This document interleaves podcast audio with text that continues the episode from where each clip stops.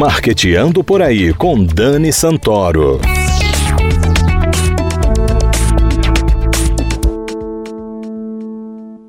Bom dia, galera de marketing, ouvintes da CBN Maceió 104,5 FM. Está começando Marqueteando por aí a pandemia virou a nossa vida do avesso e precisamos nos adaptar a uma série de novidades, principalmente na nossa vida profissional. Mas uma coisa nós aprendemos e vamos levar para a vida: a comunicação é essencial.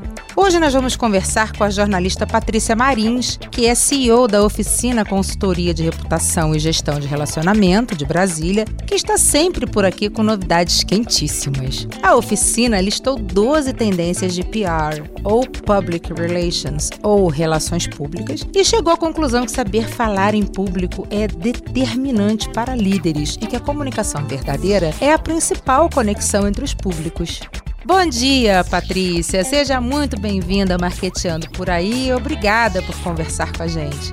Bom dia, grande prazer estar com você e com todo mundo que está nos ouvindo também sobre esse tema tão empolgante, não é? Não é? Muito, muito legal.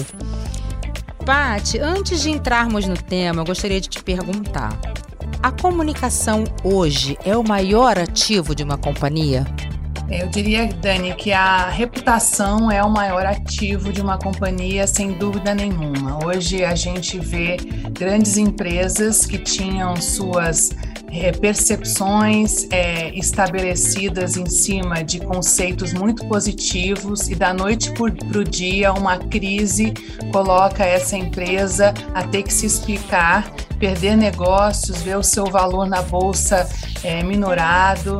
É, então, reputação hoje é o que determina é, presente e futuro de uma empresa. E para que essa reputação seja de fato sólida, ela, essa empresa precisa trabalhar na, no gerenciamento constante desse ativo, né? E na construção da autenticidade, daquilo que é verdadeiro e que é percebido pelos seus públicos. Como fazer isso?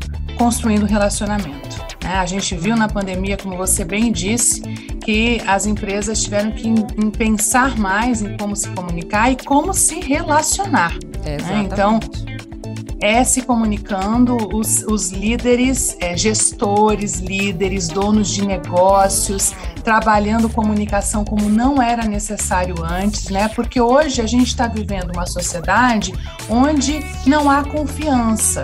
Confiança é algo mais necessário e requerido por todos. Então, como é que você cria confiança sem construir relacionamento ou com uma marca que as pessoas olham para ela e falam assim: ah, será? Será? Então, assim, é basicamente construção de reputação e relacionamento o tempo todo. É, eu também acho. Isso a gente percebeu o quanto o relacionamento é importante. Né? Agora com a pandemia, você tendo as equipes todas separadas, cada uma trabalhando num lugar e aquele gerente, aquele diretor tendo que trabalhar em equipe com todo mundo, né? Então, se você não tinha um bom relacionamento com a sua equipe, você teve que criar, né? Porque não tem como você trabalhar com uma equipe se você não se relaciona bem com ela. E a mesma coisa com os públicos. Na pandemia, se você não, já não tinha um bom relacionamento com os seus públicos, como é que você conseguiu passar pela pandemia, por esses dois anos que foram tão desafiadores para todo mundo. Né? Então, nada mais é, urgente do que pensar a comunicação, a reputação e o relacionamento daqui por diante e para todo sempre. Amém, né?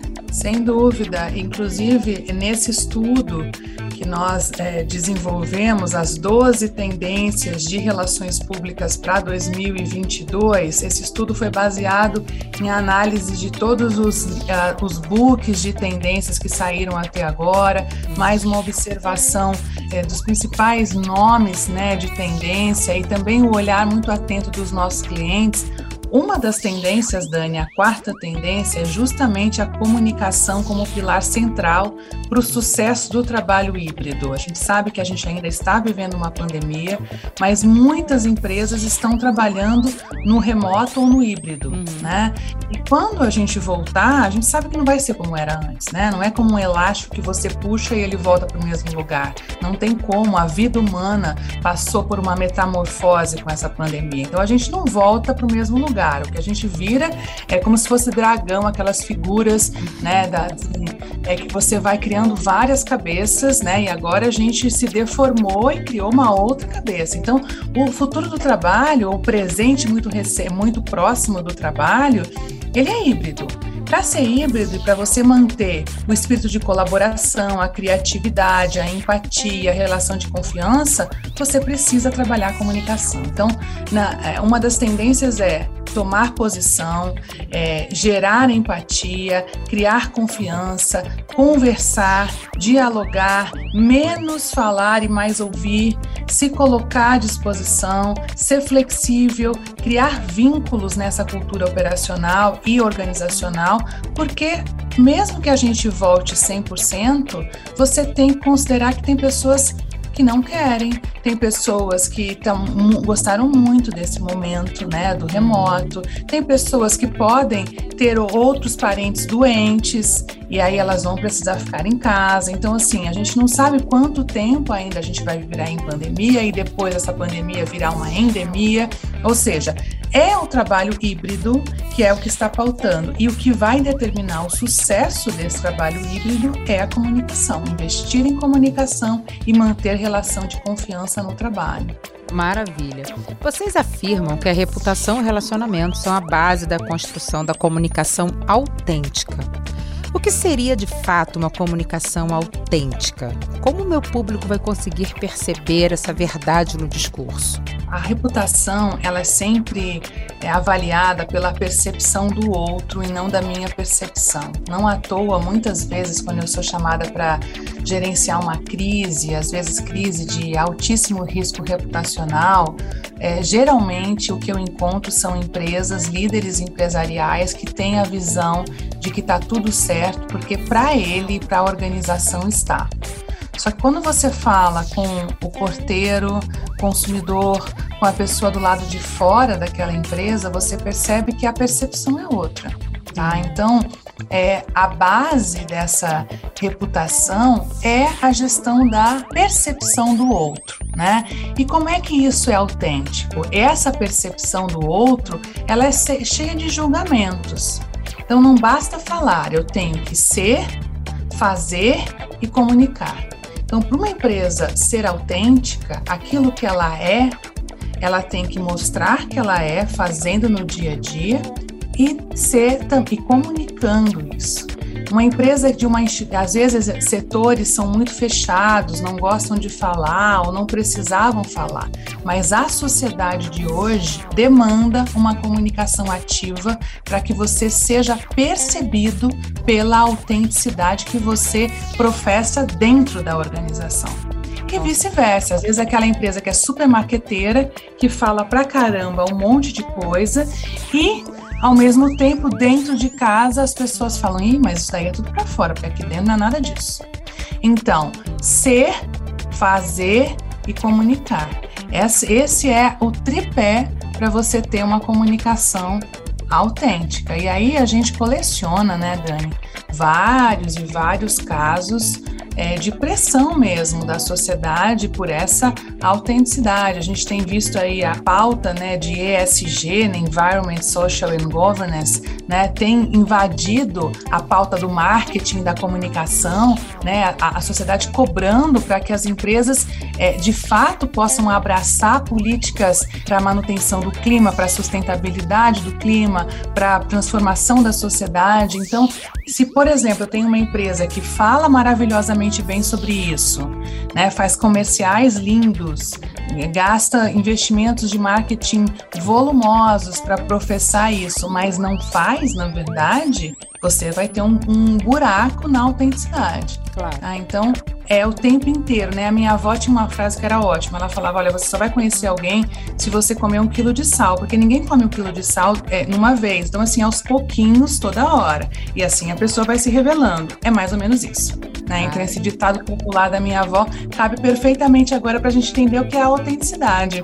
É viver o tempo todo para ver qual é essa marca ou esse líder eles estão sendo, eles estão fazendo e eles estão comunicando os valores é, para ter a aderência à autenticidade. É verdade, é verdade. No estudo, vocês usaram um termo muito interessante que eu achei: economia da reputação. Quanto a reputação pode custar a uma companhia? Então, esse é um termo que não é novo, né? É um termo que foi cunhado na década de 80, inclusive eu tenho escrevi sobre isso recentemente, né? Mas agora a pandemia trouxe de volta esse termo que tinha sido é, é, lá atrás a gente tinha estudado quando a gente fez comunicação e agora a pandemia trouxe a, a urgência é, da, dos negócios serem pautados é, no entendimento da economia da reputação, né? O futuro dos negócios ele é determinado pelo hoje né, pelas decisões que a gente toma no dia de hoje. E quando a gente fala que reputação é um ativo tangível, a gente está dizendo que o valor da empresa, o valor da marca, ele é medido pela sua reputação. Uhum. Então não é basicamente quanto eu gero de PIB, quanto eu gero de dividendos para os sócios, mas é quanto de fato vale a minha marca. E o valor da minha marca hoje, mais de 80%, basicamente 90%, 86% para ser preciso, vem da sua reputação, Dani. E reputação não é a fotografia do hoje. Eu posso estar muito feliz hoje. Uhum. A reputação é ao longo do tempo. É o legado dessa marca, é o legado que esse CEO, esse gestor público, esse gestor privado, ele deixa na sociedade. Então, isso é reputação. Né? Então, quanto mais a gente se posiciona, quanto mais a gente se relaciona, quanto mais a gente constrói conexões verdadeiras, mais isso impacta no futuro dos nossos negócios, porque a gente está gerando percepções positivas em torno da nossa reputação. Então, é basicamente esse é o conceito de é, reputation economy que vem com tudo que a pandemia traz como uma tendência que se concretizou. É verdade, é verdade, você tem toda a razão, né? E reputação é algo que se constrói ao longo do tempo e que leva segundos para ser destruída, né? Então a gente precisa ter muito cuidado com isso. Hoje realmente a sociedade está dando muita importância à reputação das empresas antes de adquirir um produto ou serviço as pessoas procuram saber que empresa é aquela, se ela tem compromisso com o meio ambiente, você falou na agenda ESG, se essa empresa ela segue realmente o, o E, o S e o G, né? Então, hoje em dia existe sim essa preocupação da sociedade, a gente não pode fingir que isso não existe, né? Então, hoje não são só os números que importam, né? E sim a imagem, o que você quer passar para o outro, mas sendo autêntico, como você falou na resposta anterior, né? É, Patrícia, no, no início, na, na abertura do, do programa, eu disse que falar em público é determinante para líderes. Você acredita que essa seja uma habilidade nata dos líderes ou ela pode ser desenvolvida e trabalhada? Dani, não é uma habilidade nata para ninguém. A gente aprende a falar, a gente aprende a conversar e principalmente a gente aprende a se posicionar, né? Quando nós, todos nós, fomos alfabetizados, nós fomos ensinados pelos nossos pais a falar, mas nós não aprendemos a falar em público. E principalmente quando nós estamos vivendo numa sociedade onde existe grande o contraditório, uma sociedade polarizada, uma sociedade onde as pessoas é, é sim ou não, uma sociedade muito de sim ou não, né, certo ou errado. Uhum. É, nesse contexto, falar em público e expressar posições firmes é determinante realmente para o sucesso, e aí nesse caso eu diria para esse líder que está numa posição de destaque numa empresa ou numa organização pública, né? A confiança das pessoas que estão observando esse líder se dá pelo seu posicionamento. Então, antes eu ouvia muito é, executivos dizendo: não, olha, eu não falo, eu não falo com a imprensa, eu não gosto de falar com funcionário, eu sei escrever muito bem, eu escrevo. Né? Mas hoje a gente está vivendo um momento onde as pessoas estão frágeis, doentes, carentes. A gente está vivendo um momento de grande fragilidade e doenças psicossomáticas crescendo muito, né? Então esse é o contexto que nós estamos vivendo. É um contexto onde nós precisamos não falar, mas estabelecer conexão. Eu estabeleço conexão pela minha fala, pela minha escrita, pela minha expressão, de uma maneira contínua. Então, é, desenvolver habilidades no que a gente chama de soft skills, né, a empatia, a assertividade, a escutativa, isso tudo é o que vai ajudar esse líder a desenvolver a técnica é, de falar em público, que a gente acredita sim que é determinante para que as marcas tenham posicionamentos firmes e claros dentro desse mundo polarizado. É muito importante você destacar isso, porque principalmente para líderes que já estão há bastante tempo no mercado e que têm o costume de falar em público, muitas vezes eles não fazem da maneira correta.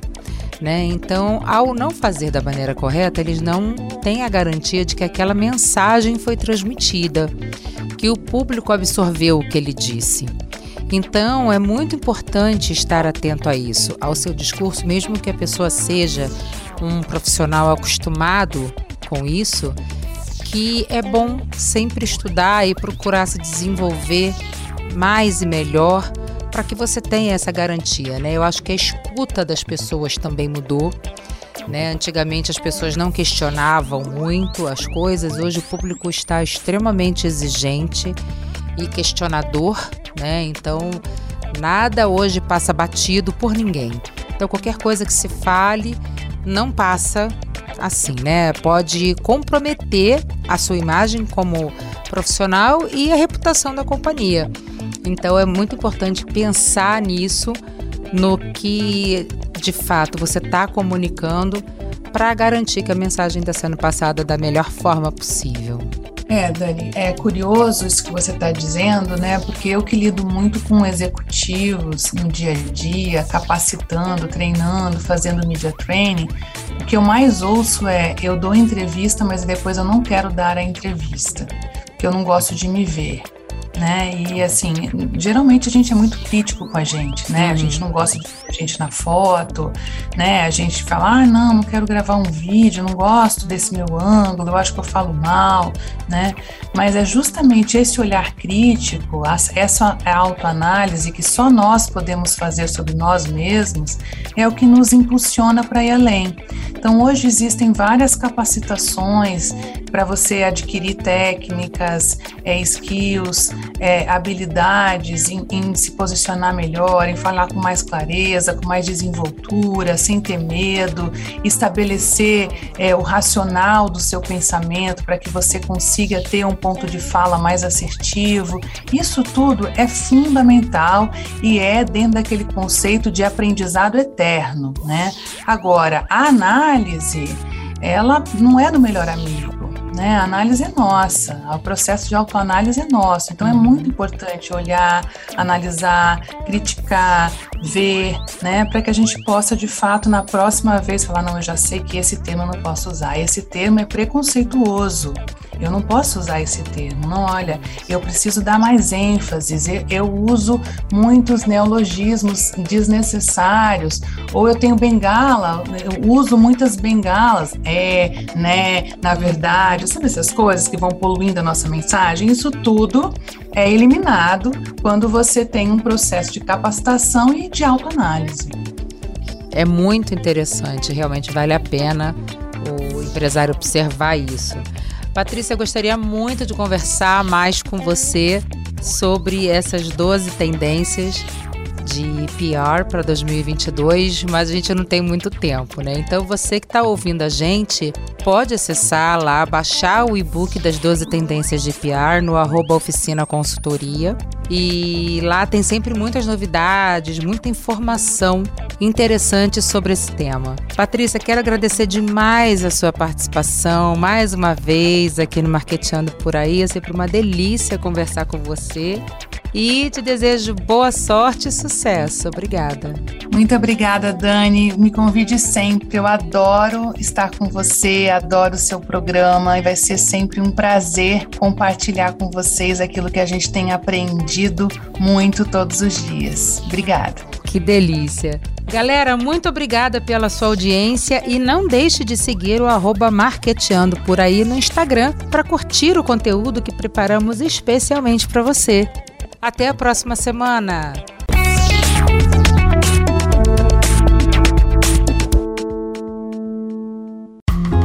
Quem é empreendedor já sabe que para fortalecer os negócios é preciso continuar cuidando das pessoas.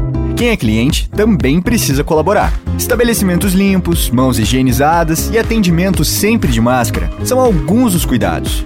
Para saber, acesse sebrae.com.br/cuidados e veja os protocolos de saúde para cada setor. Quando um cuida do outro, todo mundo ganha. Sebrae, a força do empreendedor brasileiro.